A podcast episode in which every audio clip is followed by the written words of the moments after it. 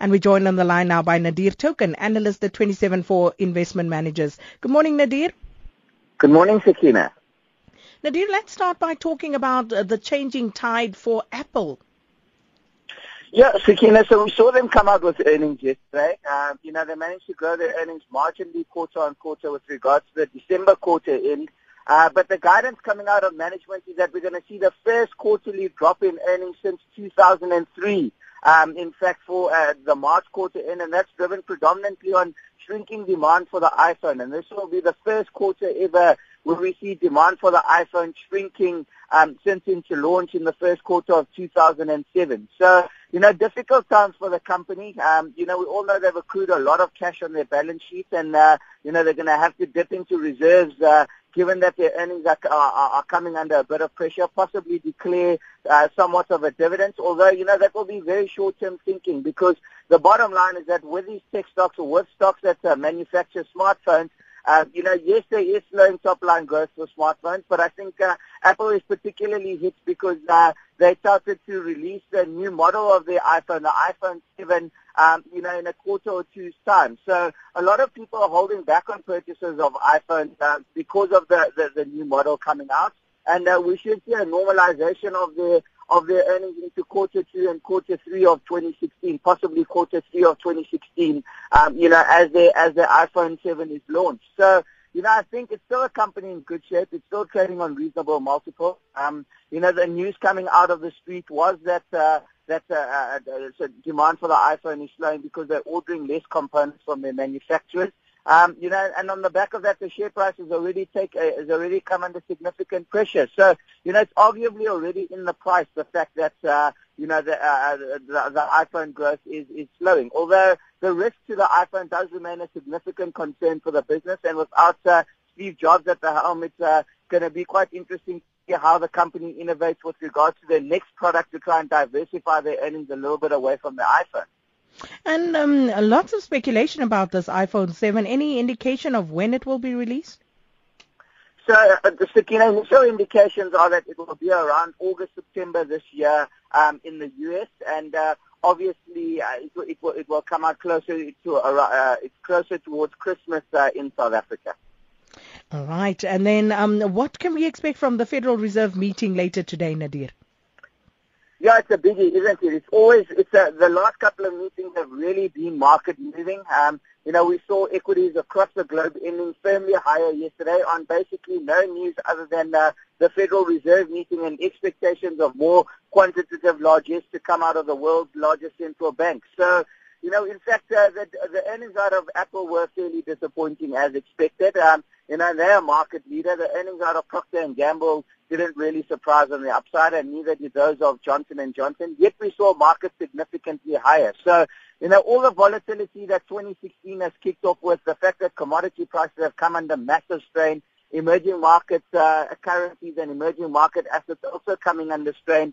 Um, you know, markets don't seem to be markets seem to be very concerned about this. And at the end of the day, the age-old adage does go: you don't fight the central bank or you don't fight the Federal Reserve, do you? So, you know, markets expecting the Federal Reserve uh, to possibly keep interest rates on hold. Um, you know, to uh, in, in in the trajectory of inflation, you know, to to to revise their estimates of growth. Uh, sort of downwards or, you know, revise their estimates of what would be the appropriate financial condition for monetary tightening, tightening um, you know, into a longer time frame. So, you know, if, if there's going to be looser monetary policy than what was indicated uh, at the December meeting when the first interest rate hike came, um, you know, this will be some positive sign for market and some sort of risk on sentiment, uh, you know, to say that the, that the equity, uh, the equity sell-off has been somewhat overdone.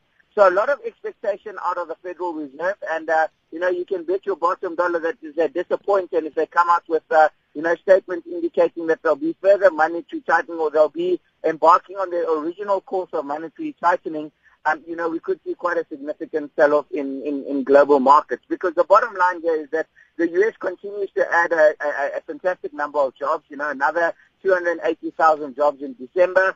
Um, you know, and, and, and they, they are starting to see very early signs of some slow wage inflation, which is what the Federal Reserve was really waiting for. You know, the job numbers have been fantastic for in excess of 12 months now, but really the inflation was lacking. And with wage inflation coming on uh, on board, um, you know, that changes the picture somewhat. But that will be drastically offset by the decline in oil prices. And that's really the argument for keeping monetary policy fairly loose because inflation remains well entrenched below the Federal Reserve's 2% long, uh, long-term target. And then, Nadir, just very briefly, um, the residential property market in South Africa, we haven't spoken about that, but uh, given the current economic climate, you know, where to for residential property prices in South Africa? Yeah, you know, Sakina, I mean, what do we know? We know that the South African property market has had pretty much a 30-year bull run. Um, you know, although growth in prices has been somewhat lackluster sort of over the last few years, but that's in line with a much, much weaker economy. Um, and what else do we know? We know that uh, inflation is starting to spiral because of the significantly weaker rand and because of the amount of imports uh, that we have to do, particularly on the food side as a result of the drought. So, you know, the fact is, the information we have on hand is that interest rates are going up. The economy is very, very weak. Um, you know, and on the back of that, suppliers uh, or, or, or developers are really battling to pass on costs um, you know, of increased building onto the consumer. So, you know, I think uh, 2016 is going to prove to be yet another challenging year uh, for property developers. I mean, we saw supply uh, increasing year on year last month by just under 5%. Um, you know, those are very small numbers for South Africa, given that those were double-digit numbers for the best part of the last 20 years. So, you know, property developers really battling to, uh, you know, pass on increasing cost to consumers. Their margin is coming under significant pressure, uh, but the very weak economic environment doesn't enable them to pass on those those those additional costs. So, you know, I think it's going to be an increasing time of, of, of lackluster property prices and perhaps even declining pro- uh, property prices as the South African economy continues to bite and as interest rate goes up, so demand for uh, res- large-scale residential property, you know, sort of scaled back over the next 12 to 18 months. So a good time to buy right now? Yeah, I mean, you know, the, I, I suppose over the next year to 18 months, you know, uh, the property prices will be slowly, slowly sort of uh, tapering off or even declining. And, uh, you know, if there is a possibility of, of, obviously the economy is really difficult, so there's not that many people that can afford to buy, uh, you know, but in the event that you can afford to buy, you know, it seems like quite an attractive time apart from the, apart from the fact that interest rates are going up. So, you know, uh, if you need to finance a large part of the house, uh, the declining the declining uh, property prices could be somewhat offset by increased interest rate costs. Uh, you know, but should you be able to afford to put a large, a larger deposit down on the house and finance a much smaller part of the house, um, you know, it could be quite an interesting time to be looking to buy uh, some residential property.